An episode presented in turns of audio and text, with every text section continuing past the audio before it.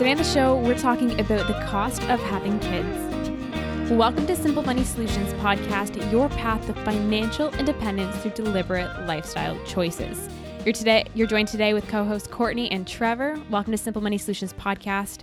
Today on the show, we're talking about family planning and the cost of having children. So this is a 25 part episode, which sounds really big, 25 parts, but we, we found an article that really intrigued us. It was, I, I'm going to bring this up every time for every episode, but it's 25 things that poor people do that rich people don't. And I thought it was really a negative slant on the, uh, the tone of the article. So we're going to spin each topic. So the topic of in, in the article was, um, so 25 things poor people do that rich people don't. They don't have birth control. That's that's just what it said. And the thing I don't like about uh, things not to do list is it, it, it, okay. It tells you the pitfalls in life to avoid, but it doesn't tell you what to do. It just tells you what not to do. So you could have a, a list of ten things of not to do and still not succeed in life. But if you had one or two things you should do, that, that could be a game changer. So I, am a, a, big fan of looking at it from positive. So we've reframed this as successful people engage in family planning, and I, I think it's important to to look at at having a family eh, and have a, a family planning strategy. So, anyone who's been with us for a while, you might remember that we did a show a while ago on the cost of having children, where I fought Trevor tooth, tooth and nail on the fact that there is a cost that has to be accounted for. And I mean, we're going to, if it, that show was a while ago, so we're going to kind of revisit it today um, through a fresh lens and in relation to this episode. And we, um, a while ago, we actually received um, one of you, uh, one of our listeners wrote in, um, Spencer. Uh, he wrote in, they are they were um, expecting their first child so congratulations spencer if you're listening um, um, and it, really great questions that he wrote in with us on and they really he really kind of asked questions around um, what changes should we be making now and what should stay the same what's a rough outline of changes in expenses as children go up and of course what hidden or surprise expenses should we be planning for that we might not have thought of yet. Um, so, I'll, hopefully, we'll be able to kind of answer some of these questions throughout today's episode with the content that we'll be talking about today. Um, all really great questions, and I'm I'm excited to learn from Trevor, who is and who is a father himself. Yeah, so I'm a father. I have three children. So, and I had a set of twins right out of the gate. So I started with twins. You're an expert. well, I would call it, every parent is an expert when they're done being a parent. But I, I, I think I have some wisdom under my belt. So um, I, I want to kind of lead in by talking about kind of the negative slanted view that Trevor mentioned earlier that we were are moving away from. So, in looking at this in the original tone of the article, it said that kids need good education, decent clothing, shelter, and access to quality health care. These require a lot of money. The irony is that while many poor people give birth without restraint, the rich are the ones who pay attention to having fewer kids. This is how poor people continue to recycle a generation of poverty. I I don't like this at all. No, I don't like the tone of that. But I will say there's the one thing I pulled out of there is there's one thing you can do in having a family is you can create legacies, and these are things that you can start a legacy or you can continue a, a family legacy. And get a, a common legacy is post secondary education, like higher education. You can either start that legacy with your children or if you were fortunate enough to be uh, given an education by your parents, then you can continue that legacy, making sure your children get that higher education. And that that's a um, so rather than say that poor people continue to recycle generations of poverty, you could recycle legacies uh, from one generation to the next. And and the way you make a legacy work is you you so I told my children the opportunities I was given and the opportunities they're going to get. And if you just focus on, you know, this is what I, am giving you or this is what I'm giving you, but go back a generation for your child and show them that it, it, their grandfather was also given the opportunity of education and he in turn gave it to me and I'm giving it to you. Show them how the legacy has transpired. And if one doesn't exist, I'm using higher education, then as you're preparing your child for post secondary education, invite them to to start the legacy. Like tell them that I'm starting with you, and you're gonna pass this legacy on to your children. So legacies are great things. And it, when you hear, it, when I heard that my grandfather had received a higher education, and so did my father, and so did I, there was no way any of my kids were not going to continue that. I wasn't going to be the end of the line. I can tell you that. And uh, so higher education is a fantastic legacy to want to pass on to you, your children and then for them to pass on to their children but an example of think of a legacy that i'm not sure is is is in the same area in which you're talking about is say purchasing your child's first home. Is that is that an example of something that could be within the legacy realm? You know i'm not a big fan of handing down large sums of money from one generation to another. I, I think uh, so so just say that legacy just say somebody bought me my house then i obviously would have a lot of capital freed up or i should to do the same thing for my child. So it'd be a tough legacy to start. Like you would have to really uh, fall into a lot of wealth to, in the, the way the housing market is today like four or five hundred thousand dollars is what it would take to pass that like that, that that's a big legacy. But if you if it was if you were given that legacy somebody bought you your first home and I'm not suggesting this is a legacy. I, I, just but but just say you did, then you you would have no good reason to not do the same, right? Unless you uh, unless you were an only child and you had yourself you had five children. This is an example of family planning. If you know that's a legacy you have to do because it's been done for you know generations you're not going to have five children because you know you're not going to buy five houses at four hundred thousand dollars a pop, right? Like it's a legacy you can't manage. So this is where you would your family planning would okay. I think it's an outrageous legacy, but if it was, this would come into your family planning strategy. Yeah, no, I'm not at all suggesting that is. I just I obviously I think education is a great thing to pass on we, we are today, just to kind of give an overview what, we're going to be talking about. We're going to be talking about child raising cost myths because this one's huge. And we're going to be talking about the cost consideration of having children. That's kind of the really the core of today's episode. But I want to circle back around to this family legacy. And we can also look at it in the opposite way as as in there are things that we don't want to pass you know, down. let's let's go to cars.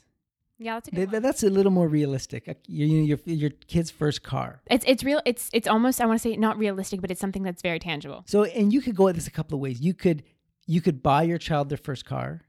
You could loan your child the money for their first car, so it'd be an interest free loan. It's it's hard to get approved for a car loan at, at a young age. So those are a couple of things you could do. I'm a I'm a fan like so, so I, just for the record, I never, I did not buy my children their first cars, but I, I know people that have, and those kids, they tend to get the car at age 16. And I think one of the flaws I've seen in that one, and I'm not judging anybody who does it, but they tend to, they, so there's a lot of responsibility owning a car, making sure it's maintained properly, making sure it's, it's winterized in the winter and, and snow tires changed out. Now, eh, there's a lot there's a lot of responsibility to owning a car. And I think if you give a kid a car at 16, I don't think it's realistic to put those responsibilities on a 16 year old because it's probably just not going to happen the way you want it to happen. And they end up getting this false sense of what car ownership is all about, right? They think it's just a case of driving it, right? And and that's it. They don't understand all the care and maintenance and costs that go into owning and operating a car. No, that's a very fair point around that one, and I, I, it's and that that's again if we circle back around the education, that's why I think that one is a very it's it's it's a good one I think. And for you, so you you have you have a family, you have kids. When you when you went to start a family, was that something that you knew you're going to pass down and maybe wanted to be was there any math involved, I guess, in determining at what point they would be 18 entering post secondary and making sure everything lined up? Well, you know, we've talked about this on the podcast before. I, I, I had lined up my mortgage to be paid off the year my twins started post secondary education. So I, I was able to cash flow their education. The money that I was using to aggressively pay down my mortgage went into paying for their tuition and, and living expenses at school. So it, it was strategically mapped out. And that's a really good motivation to get that house paid off.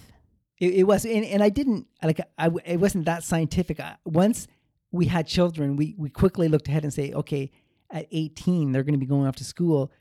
Uh, a 25 year mortgage isn't going to work, right? Like we we knew that that math wouldn't work, so we come up with a strategy to, to make it work. So it sounds like that the house was purchased prior to the kind of the math math making sense. Yeah, we we bought we were bought a house with the mindset of paying it off in 15 years. So going in, that makes sense. And uh, the other the other thing about legacy too, I think is important to mention is that I'm sure there's also the flip side where there can be things that you want to not pass forward from from that you maybe saw in your parents that you don't want to pass forward to your children. So I grew up where exercise and healthy eating was not a priority. I grew up in that environment, and and I I looked like somebody who didn't get a lot of exercise and didn't eat a lot of healthy food as a as a child and a young teenager, and uh, that was a legacy I was not going to impose on my children. So. I, I believe I started a legacy of, of healthy eating, exercise is important, mindset, and all for the record, all three of my children practice those things to this very day. That sounds like, you know, that's a very good legacy to pass on. So I want to jump now into talking about the child raising cost myths. We have a we have a good list here of of things that we we might not believe to be true, um, or, or things that maybe are commonly held to to that are commonly believed to be true. So the first one is don't let life happen to you. So if you don't engage in family planning and you just have children, they just randomly appear. you, you you're letting life just happen to you and you're letting it happen to you in a big way. I mean, having an unplanned child can be a huge burden. And having a child, I, I've seen this where, so I had my children at, at a relatively young age. I see people having children, and I'm not judging people, but I see people having children in their 40s. And I look at, I was dealing with teenagers in my 40s. I was dealing with teenagers while I was in my 40s. And I, I seem to, I think I dealt with them well. Ch- teenagers are challenging. They look like adults.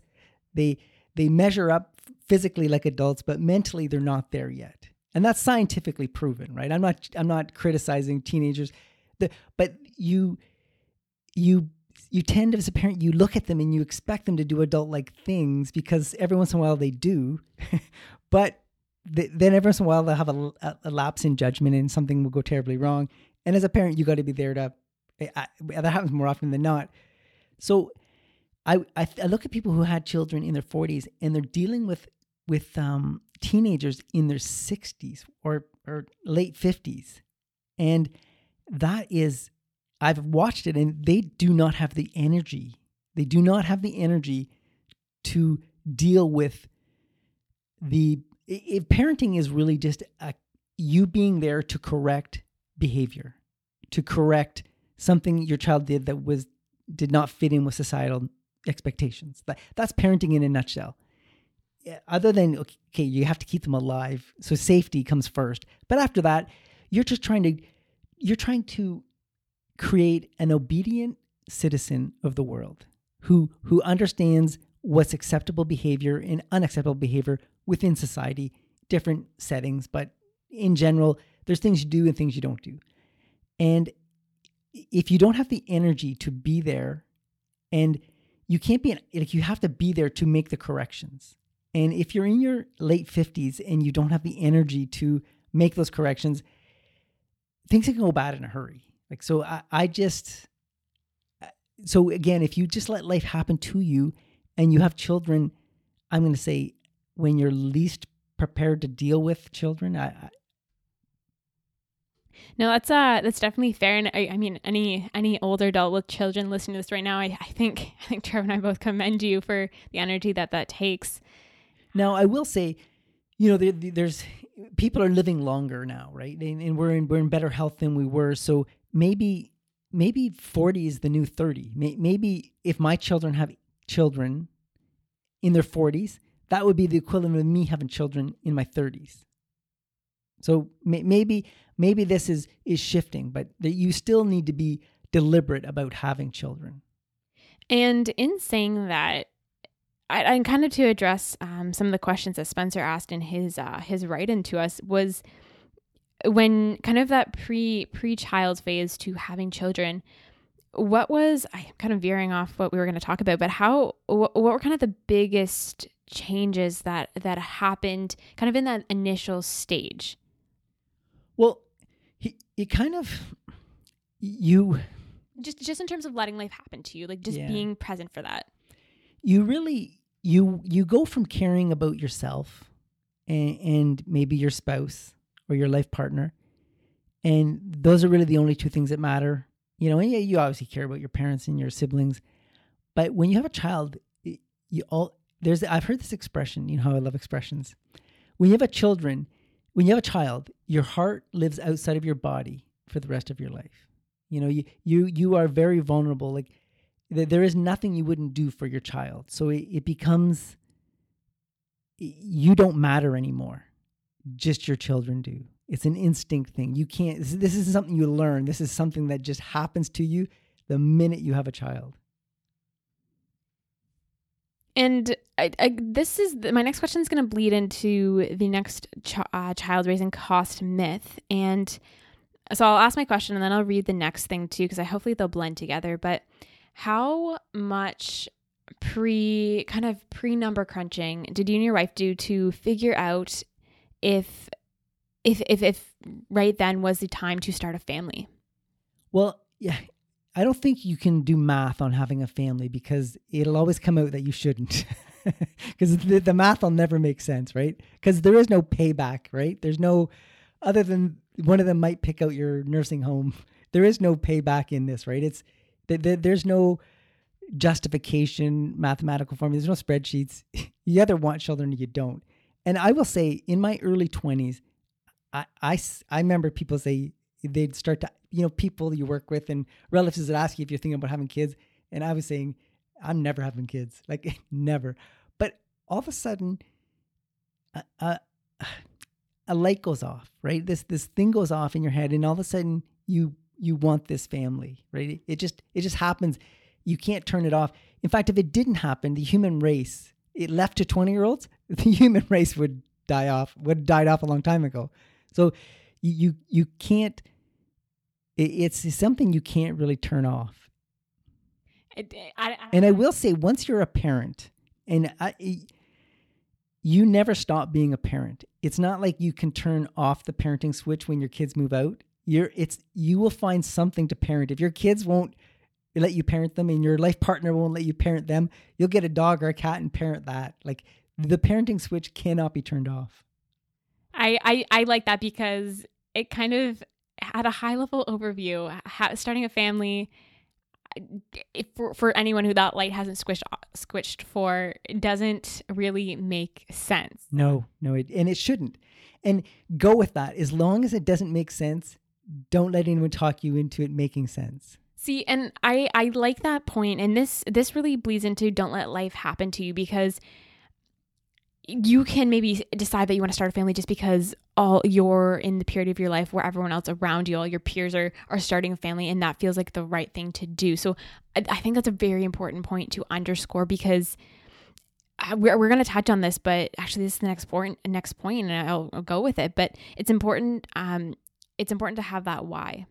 Yeah, so you you you will know why you're having a family uh, when that switch goes off, right? You, you don't don't let someone convince you that that you should you should start a family before you get too old. Like if you haven't if if you and your life partner's switch has not gone off and you haven't got this urge to start a family, don't let someone convince you it's a good idea because you you'll be miserable. So, um, the next point is similar to the last one, but how is not important as why? So the the why you will figure out how. So necessity I believe is the mother of invention. You will figure out how. How is easy. Just make sure why you're having a family, why you're starting a family, why like answer the why.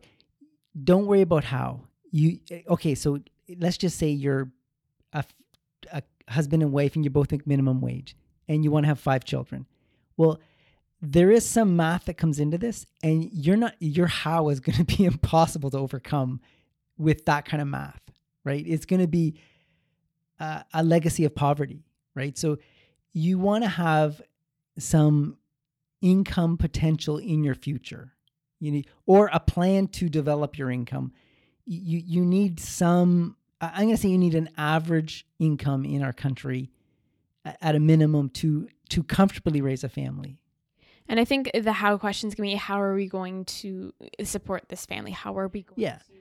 So if you have an uh, an average income, you'll figure out how. You'll either cut your expenses, you'll make the sacrifices necessary to provide for your children. You might work an extra job, you might educate yourself and get a promotion. You'll you necessity will be the mother mother invention. You will you will figure it out because you have to figure it out. We are resourceful people. That's what we do. That's how we got to the top of the food chain. But if you go into this with like no you're making minimum wage, you got no upside, like no skills to that you know of that are going to get you above that. Having children and then trying to pursue education at that time, yeah, that's really hard. You know, that that how becomes really, really, really hard. So I, I think you need you need an, an average income or the the realistic promise of an average income in your future.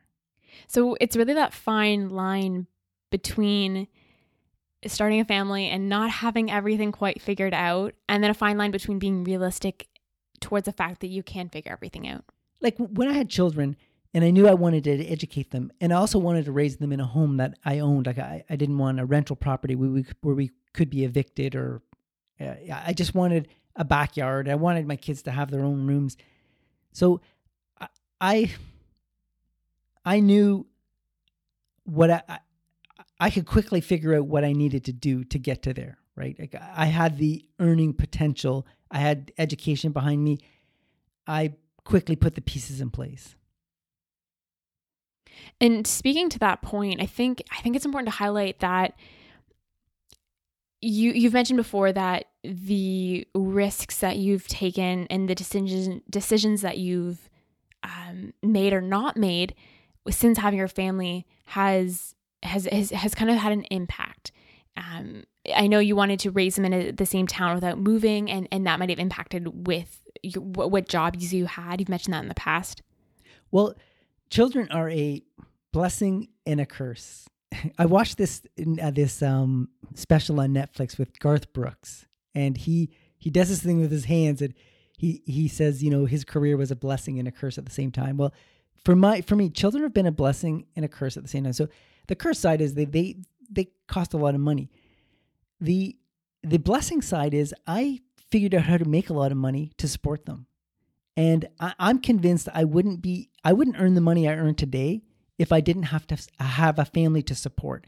I would have found an easier path. I, I would have not pushed so as hard as I did to get to the income level I'm at if I didn't need to. If I didn't have to. If mother was if necessity wasn't mother of invention. If I didn't have to figure out how to make more money to support a family of five, I wouldn't have. I, I'm not lazy. I just there would have been no motivation. I'm just not wired that way. But now I'm an empty nester and uh, I make a great income and I don't have any expenses to go with it that I used to. So to say kids are expensive, I have, I probably have as much disposable income at this point in my life as I would have had I not had children and not pursued uh, employment opportunities like I did because I needed to. So it really, it really, and, and I paid my house off in, in, in 15 years. I might have paid my house off in 25 or 30 years because I could, you know, there was no motivation, no urgency to do anything different. So that's the blessing that the children offer in that they motivate you to do things you wouldn't otherwise do. I love that. And that really kind of speaks to um, one of the questions that Spencer had mentioned about um, what changes and what should stay the same. So that's kind of, like you said, a blessing and a curse. So the next point in this one, this one I love. It is so this is the, the kind of the third um, child raising cost myth is that you are doing this for your children versus um, doing things because of your children. And this is a very fine line that you can you can skew in a hurry. Like I mean, you can you can get into a, so here's something me and my wife did. So we before children, we loved camping. We are just outdoors people. We love camping. And so we had children and we thought, well, we, we can't take newborns camping, but we'd like to get camping as soon as we can. So we thought, well, we'll buy a like a, a trailer. Like you, that young kids, you you could maybe camp better in a trailer than we like tenting, but with kids, we thought it might be better in a trailer. So we looked at some brand new, you know, $30,000 trailers and said, you know, it's for the kids.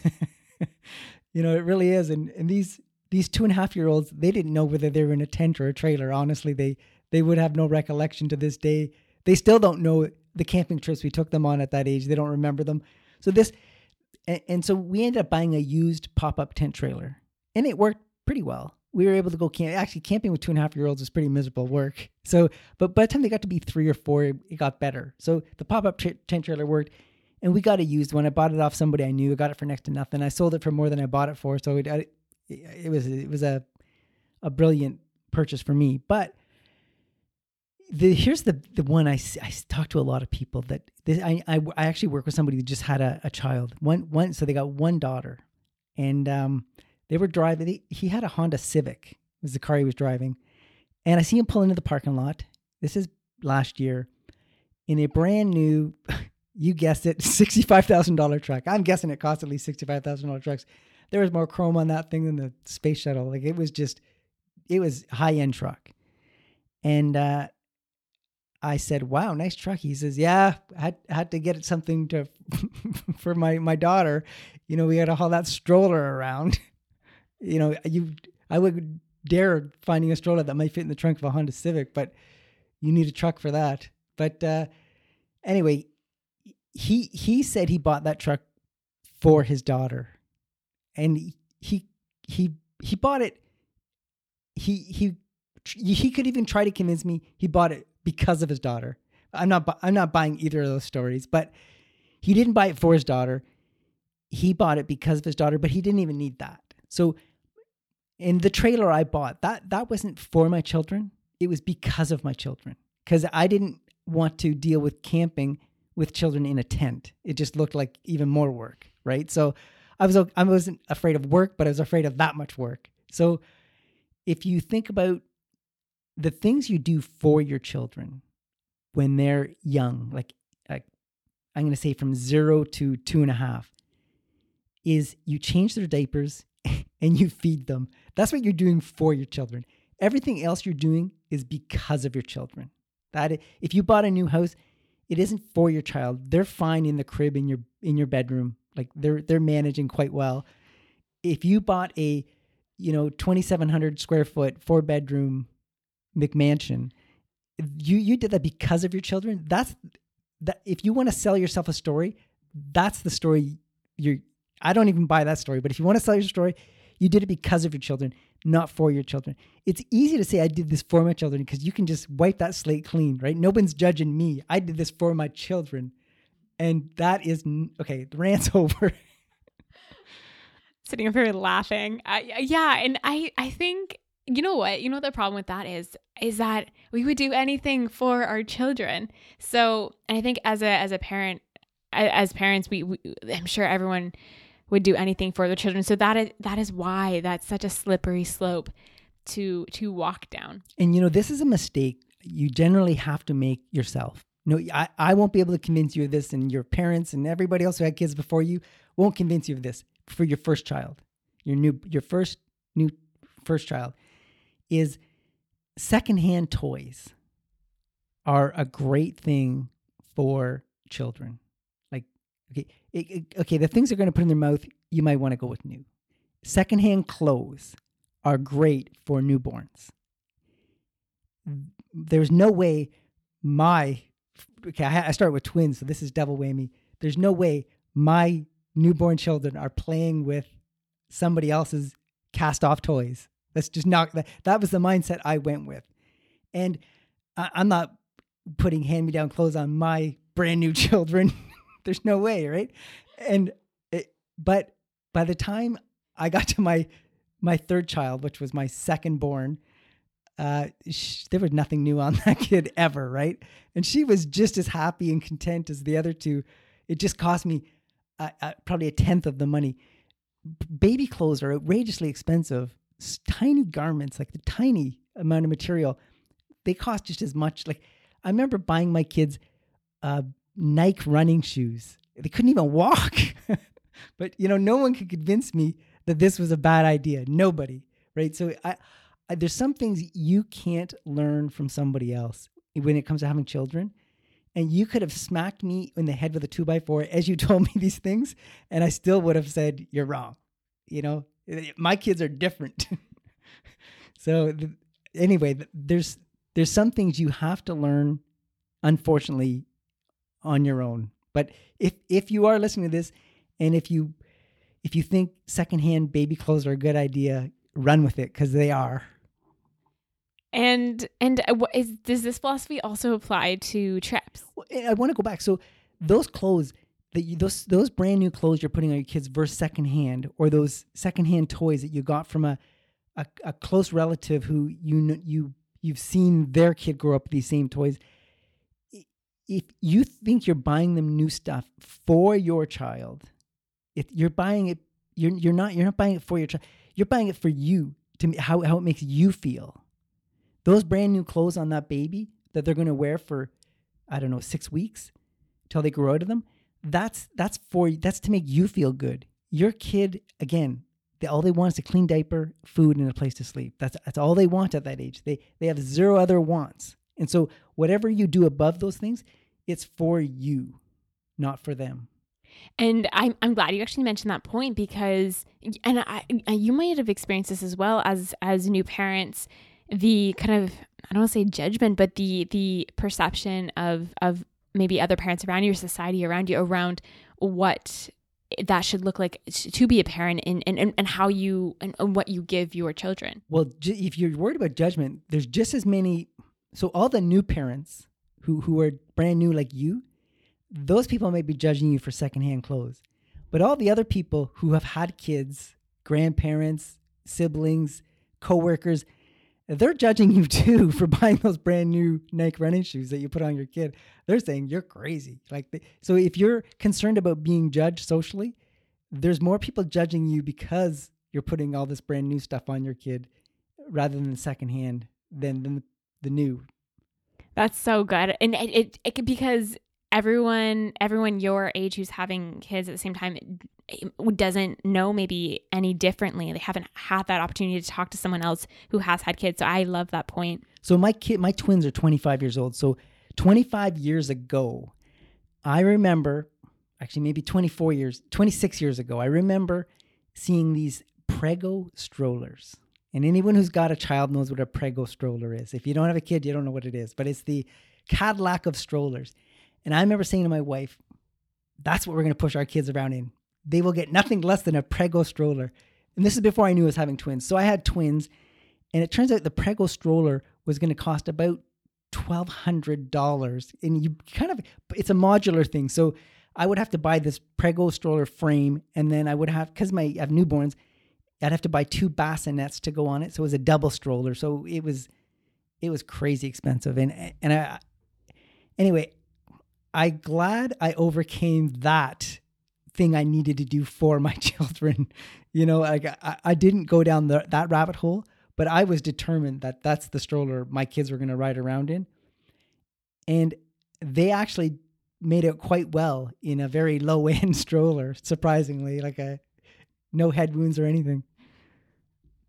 I'm shocked. No, I, I that's those are good examples. The tr- I mean, the truck example.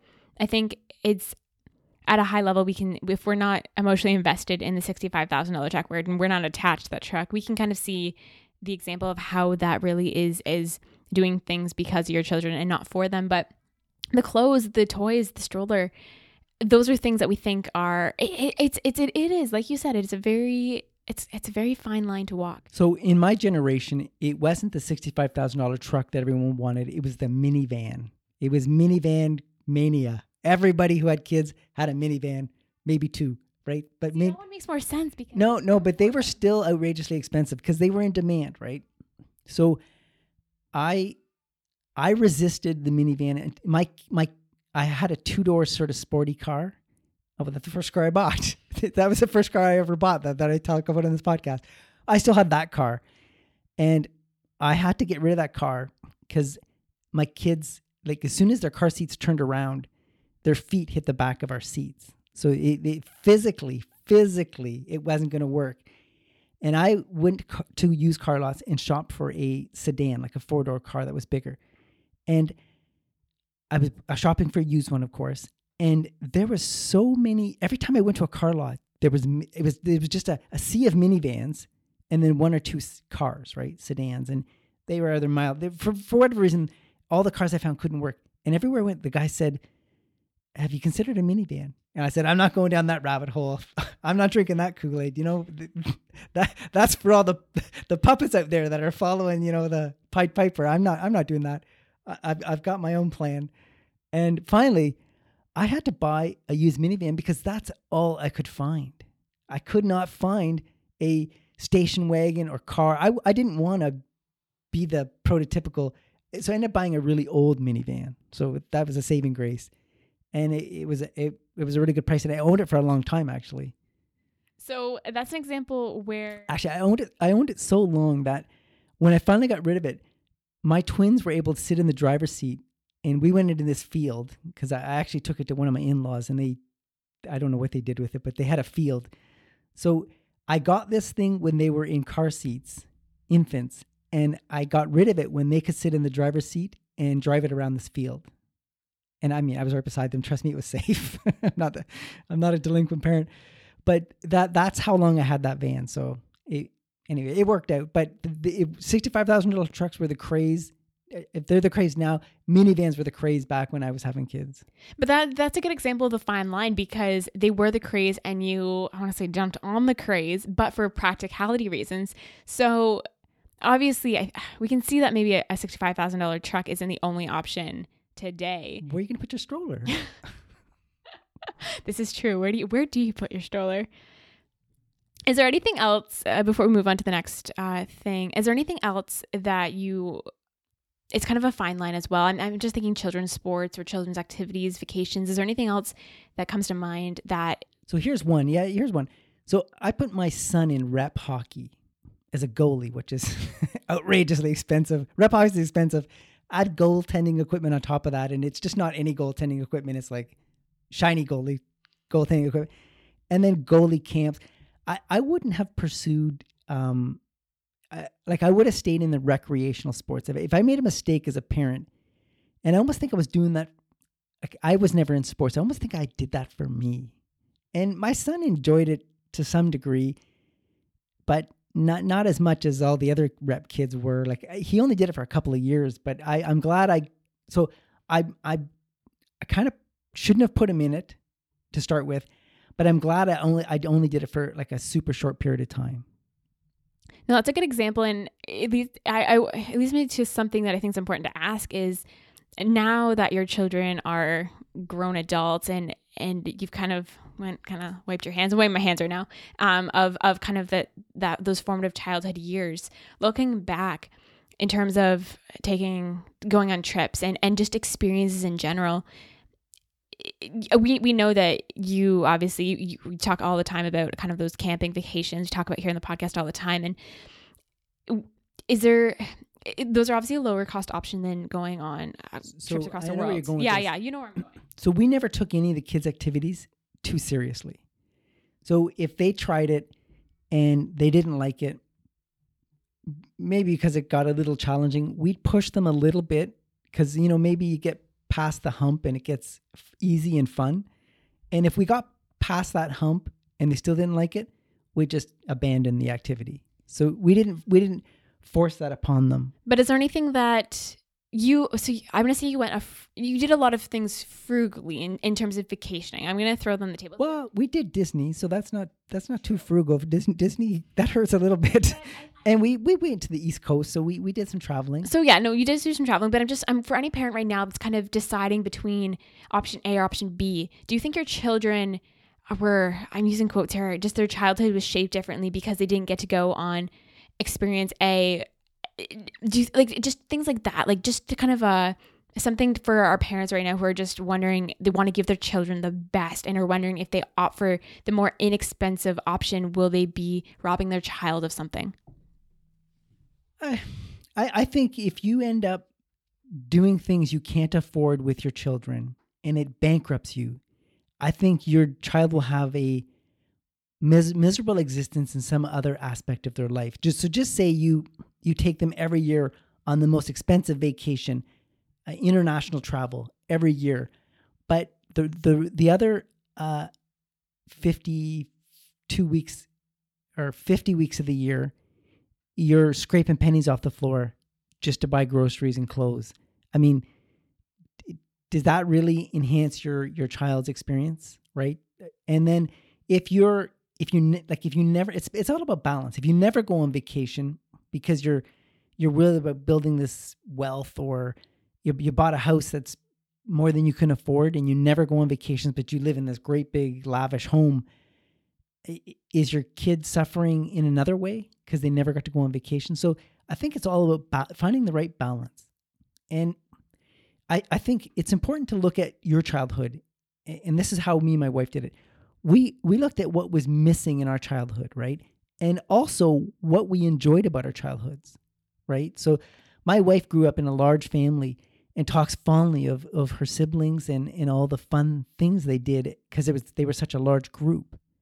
So we didn't have a family as large as hers, but we, we I had a family of three children. So whenever we went places, we seemed to look like a lot of people. we we were always welcomed, I think. But and then we we tried to avoid the things we didn't like as a child, and you know bring the things we did. So I, think you if you reflect on your own childhood, you can sort of use that as a guiding post for your children's upbringing. No, I really like that. And it, it, you brought up a question that I, I, I want to ask, and it is around your children kind of seeing the way you lead your financial life based on your decisions. So, how heavily do you think your children, at what age do you think your children started to really perceive um, and, and, and understand the financial choices and actions you were taking um, and, and really how that kind of formed your the financial kind of the financial um, arena that you were operating within as a household? So when i sent my kids off to college and university i asked them to live like a student.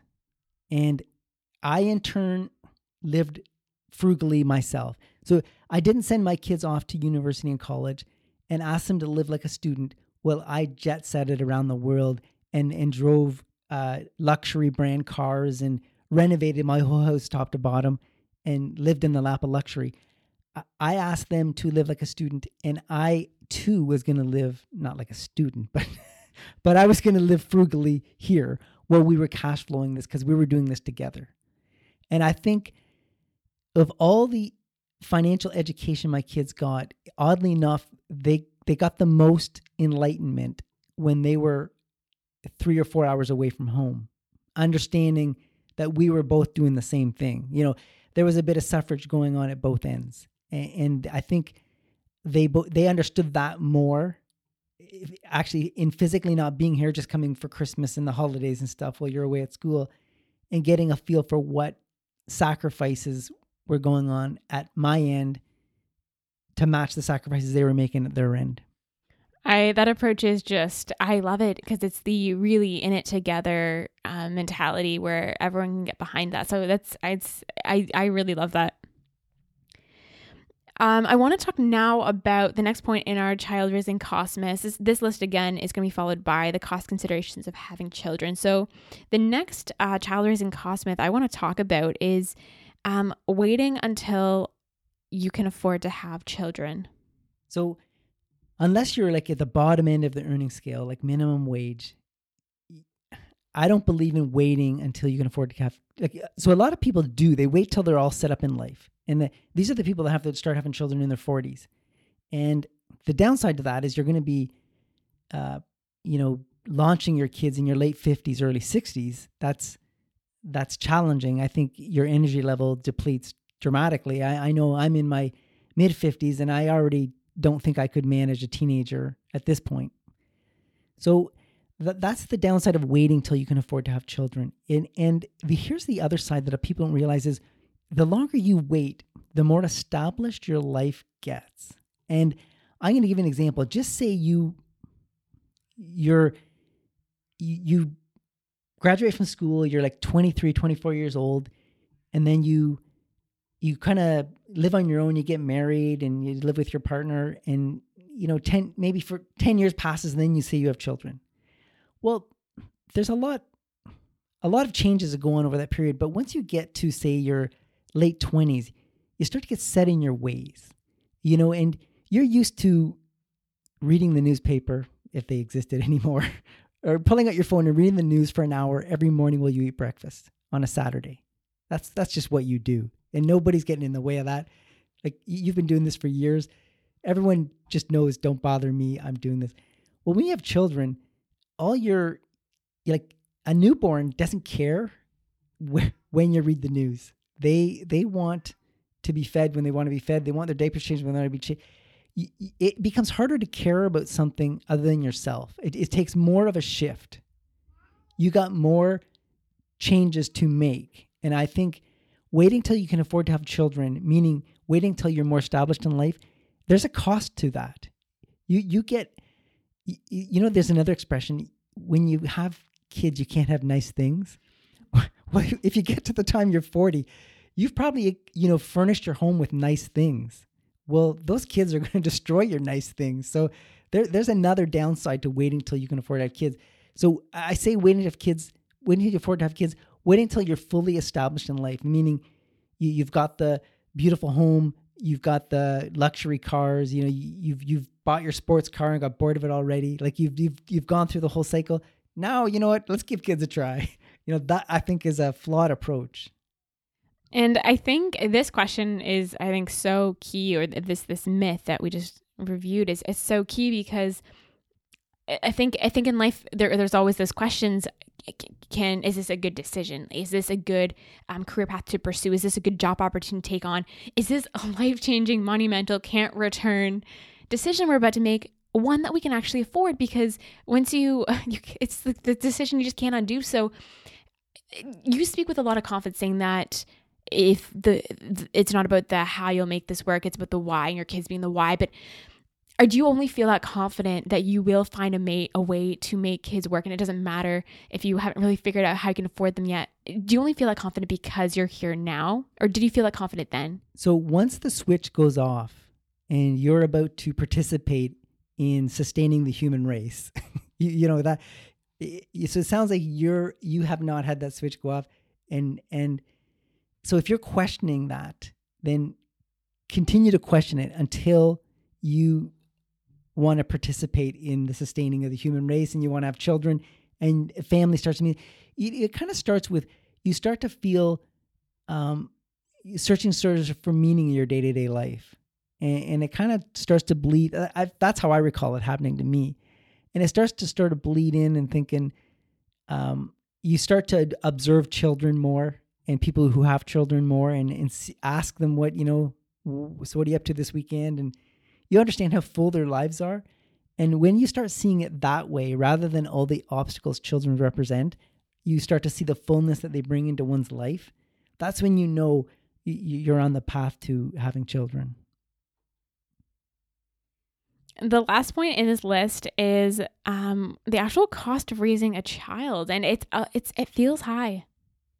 So I, I found this stat on the internet, so it must be true. I can't imagine it not being true, but uh, it said it costs in Canada between ten and fifteen thousand dollars per year to raise a child. I can't imagine how you would do the math on this.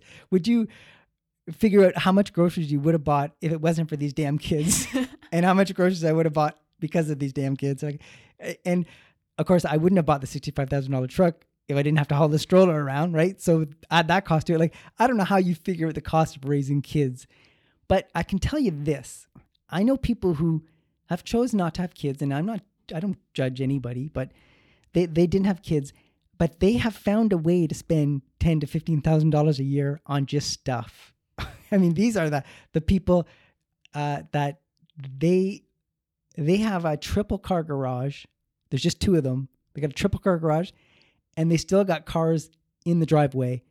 There's cars in the garages. Like they're car crazy, right? And they have oh, what was he said? He's got six, no, five televisions, five TVs, and not small. Like they're big TVs. He's got one in his bathroom. He's got a bathroom TV. But so, so my, the point I'm trying to make is people without children, they'll if so if you have children, you you obviously you're not buying two seater sports cars and you're not buying five TVs probably. Maybe, you are, but I I wouldn't.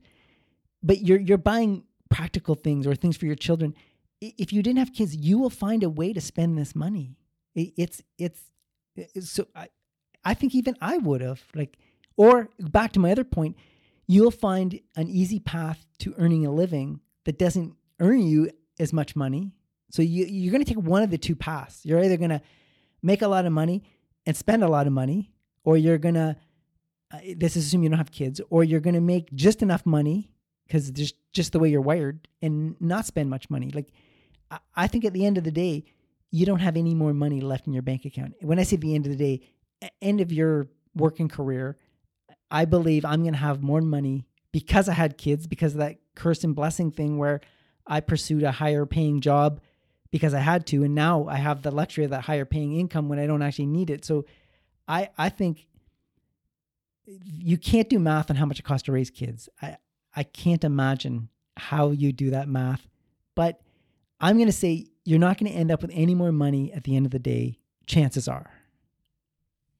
And kind of grasping onto that question and in relation to the one we received from um, Spencer and his and his uh, contact submission form when so when you first kind of started your family when you when you kind of were eh, holding two two newborn twins in your in your arms there eh, eh, one day like or not really one day but at first you didn't have it was just you and your wife and then all of a sudden you have kind of there's four of you in the family now so your expenses i'm sure your income didn't double the second they were born, but all of a sudden the expenses didn't. I know that you did buy things prior to the children arriving as well. That is a thing um, to prepare for them. But eh, you, what big changes? What what stayed the same and what changed? Because eh, eh, I, I want to add to that when you're if if you start a family younger than 40 30 if you're in your 20s it's generally your your lowest kind of income earning period as well so how what kind of stayed the same and, and what changed anything noticeably well so you, you now, so now I'm buying diapers, right? Yeah. And lots of them because I have twins. But I used to go to see the movie. Uh, like we used to go to the show every Friday night with friends and out for dinner and a show. Well, okay, you you haven't got the time anymore. You can't just leave your twins at home and you're nobody's looking after infant twins. Just just so you know. um, so I got this extra expensive diapers, but I I was spending way more on movies and and and dinner out and um shopping sprees to the mall and things where you just don't have the energy or the time to do that anymore. So it it it's different that way. Like you you end up shifting your focus. No, that makes sense. It just kind of the I like that. It's a perfect way actually shifting your focus. So I want to move on to talking about this. This is the second and last section of this episode today: the cost consideration of having children. So, again, this also uh, kind of is a question that Spencer brought up in his uh, submission to us was kind of like what are what are the rough costs that we can look forward to not look forward to but to expecting well yeah well we have children um, and kind of any hidden or surprise expenses. So I, I'm really curious to hear about in general some hidden and surprise expenses. Um, but the, the first kind of cost consideration that is primary to talk about early on in life is um, daycare for stay-at-home parents so this was an easy one for us as having twins. It was a no-brainer. Uh, one of us was going to stay home to raise these these kids, but that actually, you know what? That was a a blessing and a curse. Those twins, they really were a, a, a blessing. Those darn twins. In that we didn't have to wrestle with the decision, and you know, a lot of people just okay. If you send your child to daycare, a lot of people would do it to protect their jobs, right? So if, if just say you have a a job and it's a really good company and you want to stay home and raise your children for five or six years, well, you're giving up that really good job. That that in that maybe that you don't find another opportunity like that, right? So I'm not judging anybody who does send their kid to daycare, but daycare, I don't know. We never did send our kids to daycare because again, we had twins and then a third one, and even if we wanted to do math on it, um, we we we actually were leaning toward one of us staying home, and my wife stayed home to raise the children. But that's a huge expense. It is something to consider. And, and I think being engaging in family planning, you really need to assess your strategy here. If you're going to be a stay-at-home parent, you're obviously giving up uh, income, right? And if you're if you're both going to work, you're going to pay a ton in daycare. Like it is expensive. So in in planning a family, you you have to decide what you're going to do. And I so here's so we just had to stay with my parents. So if you can figure out how to get by on one income, and I can honestly say that in the middle of it, it seems like it's a lifetime, but my my wife stayed home for about 18 years to raise our children. And now in my late mid 50s, those 18 years were just a slice of my life. There was just a moment in my life. It wasn't it, it was this this small window. I'd make that sacrifice 7 days a week looking back. But I know when you're if you're like 28 years old and you you have children, you got to decide you know 18 years that that's almost like half you know you've you've you've lived 28 years. You don't remember all the 28, but you've been an adult for say 10 and then you're saying okay, I got to the next, you know, 18 years I, I, we're going to live on half an income. That's going to be that feels like a lifetime. But I can honestly say what it did for me is it it enabled me to pursue in, in sort of pour myself more into work in in in a in a way to earn a higher income. So that that's so I I not that I didn't persi- I participated a lot in the child raising activities, but I wasn't doing like a lot of the day to day grind stuff that my wife was. So I could work late. I could I could pursue that promotion. Like I could pour myself more into my work in an effort to make more money. So that that's one way of looking at it. So it a stay at home parent is a strategy worth considering. But if you're planning a family, you don't want to plan on too many if you can't afford the daycare. A couple, two things from there. One I, I'll mention first is you've mentioned in the past how that uh, that having your your wife stay at home to to look after was kind of this lever that you could pull, this income lever that you could eventually pull. Yeah. So we well, so but the the we we figured out how to get by on just my income, and it, we used it all, like pretty much all of it, when when we the kids were young in my in in those years, and now my wife went back out to work, and we said, well, funny, we didn't need that extra money for the last twenty years. Why do we all of a sudden need it now? So think of our savings rate. It's outrageous, right? We're saving a ton of money it, it, so that's the the blessing like the, the, that we figured out how to get by on a single income and once you figure it out and you do it it it, it okay just say it hurts a little at the beginning the adjustments you have to make. Eventually that just becomes life and you just live with it and it, it becomes easy. You figure it out. You necessity becomes a mother of invention and you you figure out how to get by. And then the mistake a lot of people would make is all of a sudden become empty nesters and you double your income and all of a sudden you start renovating your house top to bottom and spending tons of th- this is what's enabling me to be financially independent at a very i'm going to say relatively young age. And uh, if not for kids i would have we would have never figured this out. We would have figured out how to survive on two incomes and no kids. We would have figured that out. Yeah. That would have been the math we were working with. And chances are we would have spent all of that money or, or most of it or you know had a modest savings rate.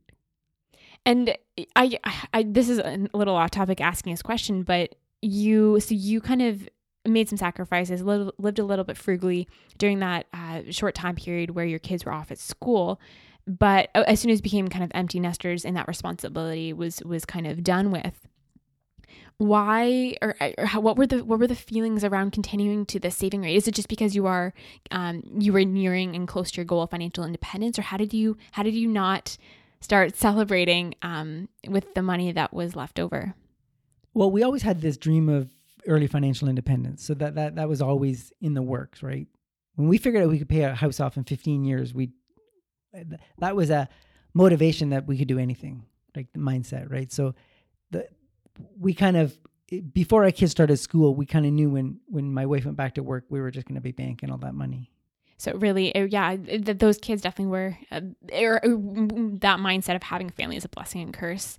And one question I want to ask you around career income earning and raising a family. And I think this is one that comes up qu- quite often. I'm going to throw the, the terminology work life balance. It's definitely pretty huge in maintaining. And for you, you said that you did kind of really dive into work to in order for for that kind of the primary purpose of building your income and I, that almost kind of leaches back into the doing for your children or because of your children. And so, where's that? What kind of advice would you have for other parents who are kind of balancing that right now, feeling guilt for not being at home with their kids more, but also trying, but also wondering if they're doing the right thing, pursuing the right career, and and, and the hours that they're putting into the work, is it worth it? And what, what are your thoughts on all of that? So, I took great comfort in knowing that when I was going to work, um, I my family was in the midst of packing up to go on a picnic or going to the beach. So my wife was getting all this stuff together and they were going to go uh, to the beach for the day.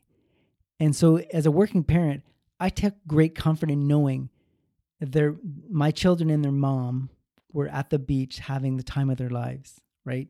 And I could enjoy that with them on the weekends, but I took great comfort in knowing that's what they were doing and I was I was making that partly possible by working. True, that's that's a great point. Y- you weren't directly there that day on that picnic, but you because of the how hard you were pushing yourself at work.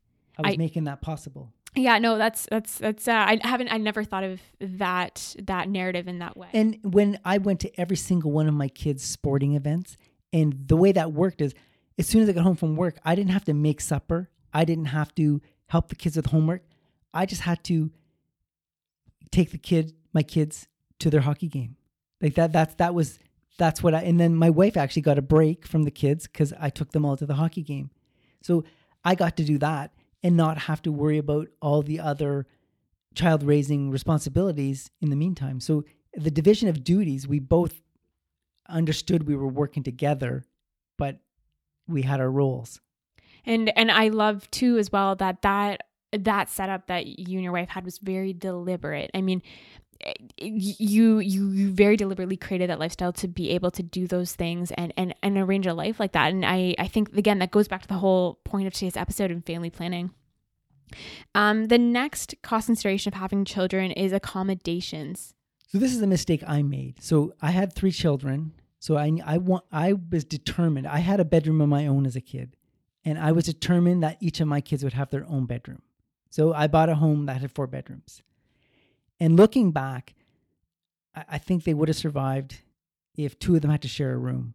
So I I look back and think of the number of years I actually needed the house the size I live in, and it was incredibly short.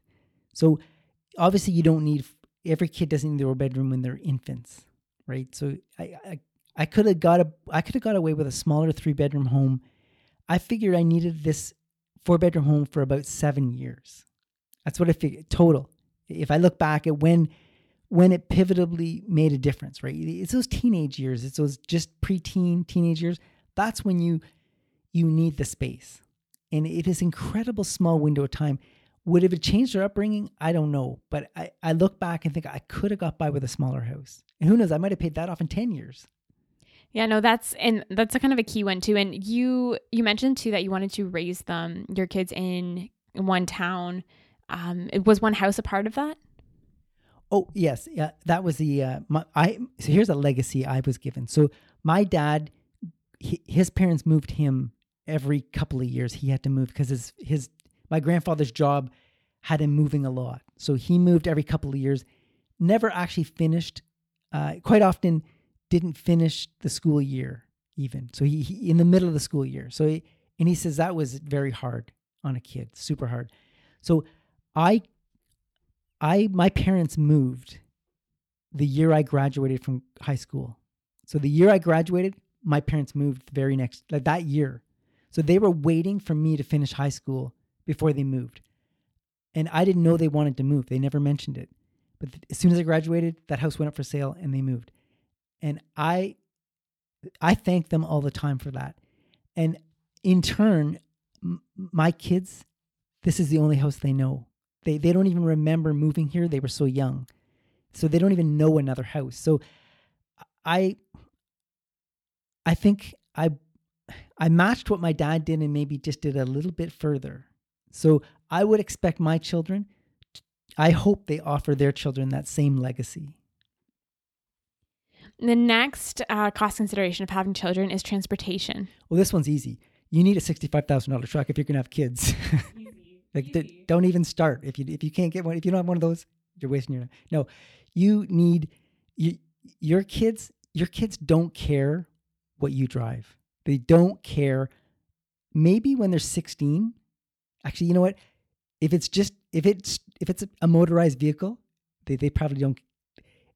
I I don't even. Okay, I didn't care what my parents drove even when I had to drive their car. So I learned how to drive in it. I just thought it's awesome as a car, right? I get to drive a car. I didn't care what kind of car it was. I don't think your kids ever care what you drive. So you're ne- don't ever ever think you're buying something a piece of transportation for your children. They don't care. You're you whatever you buy that's beyond basic transportation, that's for you. It's not even because of your children. Well, it might be because your children. I needed a van. I needed space, right? So, but um, I would say this is a spot they can, and and kids, kids are they are car destroyers. They you can take a perfectly clean child, no food on them at all that you're aware of, put them in your car, and when you go to take them out, there is stuff spilt all over, crumbs. Where did this come from? I don't know. You never handed them a single morsel of food, but there's crumbs everywhere. Kids will destroy the interior of a car. That is a fact. That just happens. And I don't care how diligent you are. I, I was a real particular about clean cars, and I could not keep my cars clean with kids. So they will destroy a car. So if you're doing yourself a disservice by getting a, a brand new car and putting kids in it, it's just going to be a, a dumpster. And I think, just to backtrack to accommodations, I think the same thing can be probably said about um, the house that you live in as well, and the fact that um, kids need homes, not houses, um, and, and a space to just have a roof over their head. Yeah, well, they need a place where they feel safe and comfortable, and I- think everyone needs a a space they can call their own. It doesn't have to be a whole room; it can be part of a room, but they need a space where they can display gifts. I I don't know. I I think my kids would have been fine without their own rooms, but you kind of need. But I'm saying they don't notice, they're not going to notice the marble countertop. Oh yeah, granite countertops. uh, the- uh, uh, kids they head they hold their heads in shame if if you got laminate, laminate countertops. I mean that is scarring. No, kids don't care what your kitchen made. In fact, it goes back to the car thing. Okay, you if you have a really nice new renovated home and young kids, that they can be hard on houses too. Yeah, you can't have nice things. Um, so the next piece in a cost consideration of having children is food and hygiene. So this is a real cost. So you have kids, and by the time you get to teenagers, your grocery bills are outrageous. I remember shopping with my infants, going grocery shopping at Twins, and I remember seeing this this family uh, pushing these two. They had two grocery carts. I, I didn't realize they were to, they were together till they got to the register, and they they loaded both carts onto the conveyor belt, and we ended up being behind them. And I said, "Holy smokes, there must be a party going on." And then they overheard me and my wife talking, and they said, "No, we got two teenage boys. this is what it looks like. Get used to it." And I can tell you, you you could go through a lot of groceries, a lot of food with teenagers. That is a real cost. Infants, a ton of diapers. I mean, these are real costs. Like diapers, everyone says this. When I don't have to pay for diapers, I'm gonna just pocket that money. Trust me, it goes somewhere else. And then you know, birthdays and Christmas, these things they they consume a lot of money. But food is that thing that's just constantly there. It, it is a real live expense, and it, it, that that's the one you know where it says it costs ten to fifteen thousand dollars to raise a kid. Okay, so I I remember before we had kids, it's too long ago to use that grocery bill as a reference point. But when we became empty nesters, you can quickly go back, you know, five years and say what were we spending on groceries and, and figure just how much that was costing you. And kids are teenagers especially, actually no, all kids, huge wasters of food. Like they don't understand. I mean, and you you'll spend a lifetime teaching this, and I did. I, I never gave up on how to not be wasteful with food. There would be things left on the counter that would, you know, a jug of milk, it would spoil. Um, things would be put in the fridge at the back, and or here's okay, here's the worst. You know, you're a parent when you buy a bunch of bananas. Okay, you go shopping, and, and the next day they're all gone. so you go back to the grocery store and you buy two bunches of banana, and they all turn black because none of your kids eat them. That's the kind of thing that happens with kids. You, you can't figure out what it is they like and don't like and what they want to eat and don't eat. Of course, there's some things you force them to eat because it's good for them, but then uh, their taste change. It it kids are they're not efficient with food. And it sounds a little bit unpredictable as well. When I, I just want to touch on this point quickly. Uh, when it comes to grocery shopping um, on a budget, grocery shopping frugally, how how heavily was helping your kids be mindful of the cost of food and cost of groceries um, come into play when it came to your family? So we played this game every time we went to a grocery store. Is we start with we, the whole family always came.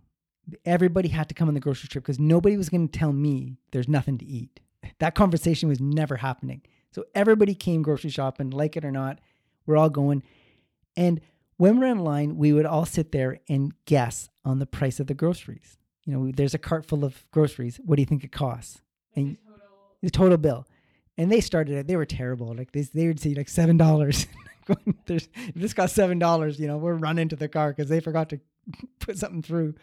So we ended up.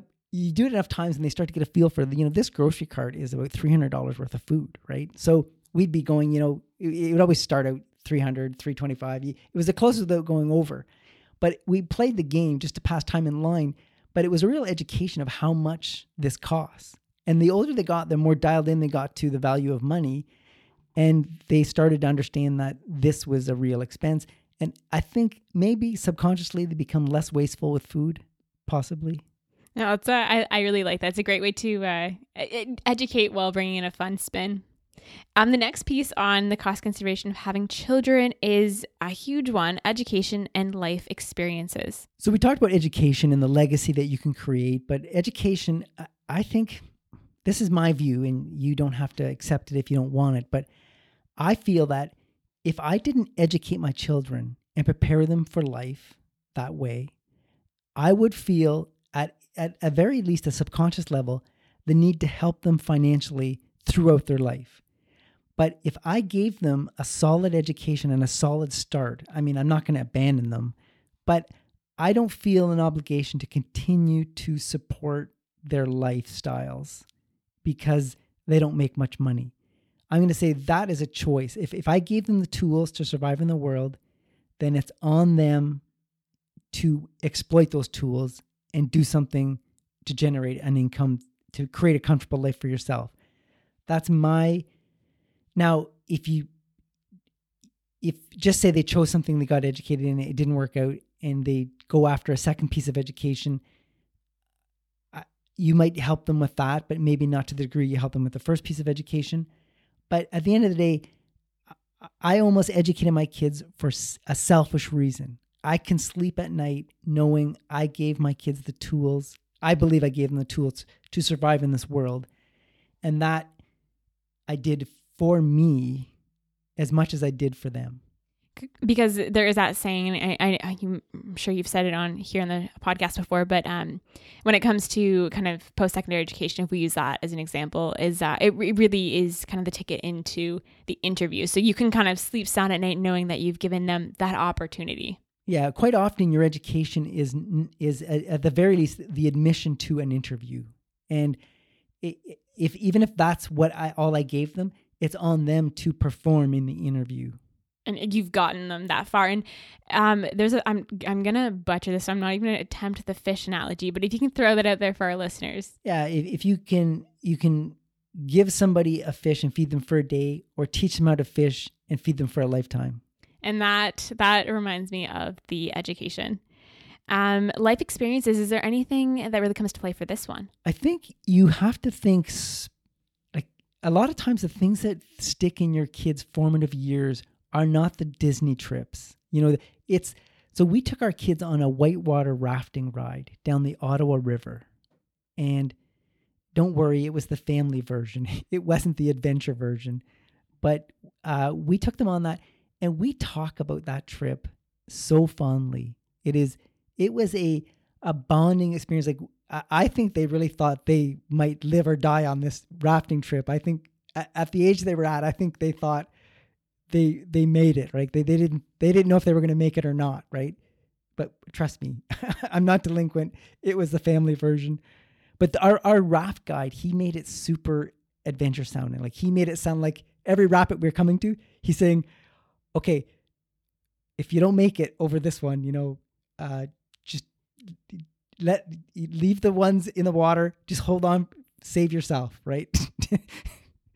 and, and, and we'll worry about the people that don't make it later. Like he he played up the adventure more than it was, and uh, but we talk about that, and it, it, it wasn't outrageously expensive. It was only, and it actually was one day. It was a day long event, and we talk about that all the time we drove out to the East Coast once and we camped. And uh, actually, camping, my kids talk so fondly about camping. We went on a canoe trip. We talk about that canoe, a couple of canoe trips, but we talk about them a lot. The trip we went to Disney, that one we don't talk about much. It really doesn't get the airplay that if the financial costs would suggest it should, right? It, we don't we don't drone on and on about the rides we went to Disney. In fact, I bet you my kids can barely remember the rides they went on and the things they saw. So I don't I don't think you need to spend great gobs of money to entertain or enlighten or give your kid a, a, a fun memory or experience. That and that really goes back to what we were talking about earlier about what is actually going to resonate with them when they're older. And so I, it's it was a great example. I think the mo the best thing you do is, is ex- expose your your children to a variety of things. Variety is the spice of life. Don't keep doing the same thing over and over. You know, if you go on a picnic, don't keep going to the same beach. Go to a different one. Go, like get in the car, drive an hour in a different direction, do something different. That's what we did, and and it never got old. It, the focus around our house when my kids were younger was the focus on fun, and then when we had to do things like work, we just fit it in.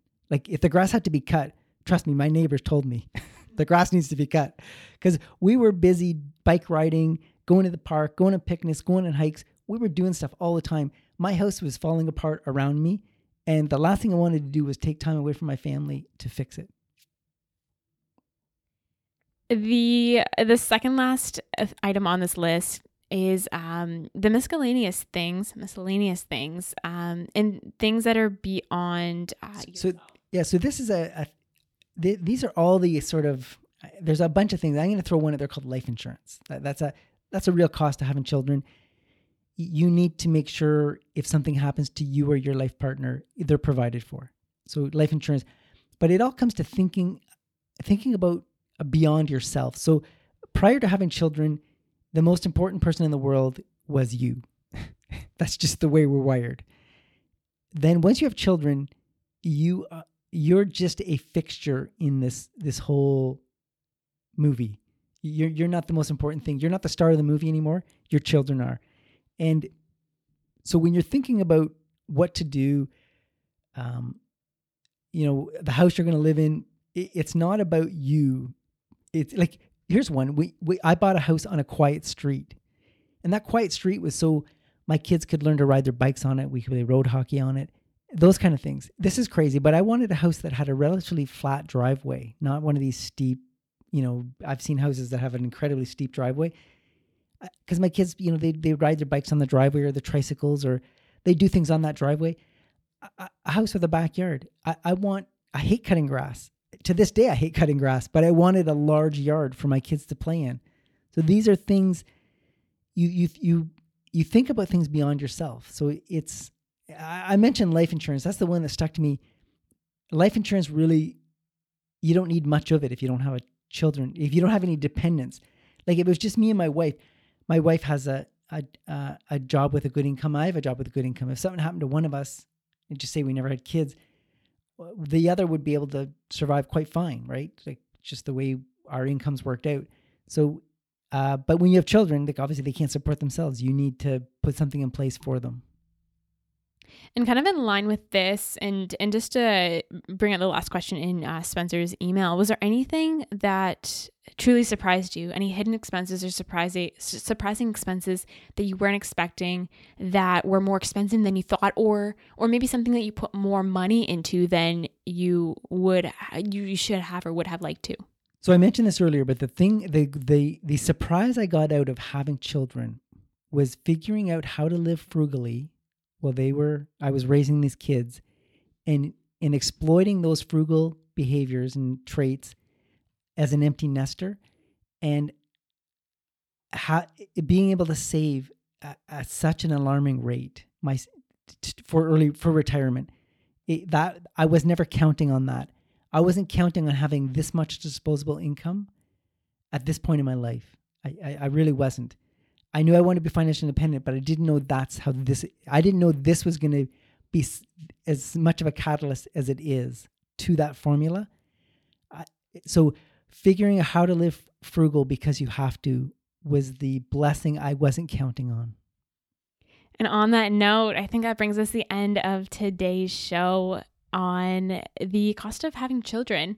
Um, one thing we want to add in is um, we we've already started to receive some uh, emails in regards to the upcoming tw- 25 um, ep- series episodes that we're doing. If you have any thoughts about any of the upcoming episodes in this series or any of the past ones that we did, it's in our show notes what you can look forward to. So send us an email. Um, we'll have our email address in the show notes or a contact form submission. And again, that's on our website. That'll be in our show notes. If you have any thoughts that pertain to any of the upcoming um and, uh, up, any upcoming episodes just make sure to put 25 things in your subject line so we'll uh, know that it's related and if you have sent an email to us at all too we are um, we've received a huge flood of emails so we are uh, just working on getting through the emails and getting back to you we have senior email we have senior contact form submission we're just working our way through getting back to you um, and on that note, that brings us to the end of today's episode. We can't wait to have you back here with us next week for a brand new show. Until then, keep it simple.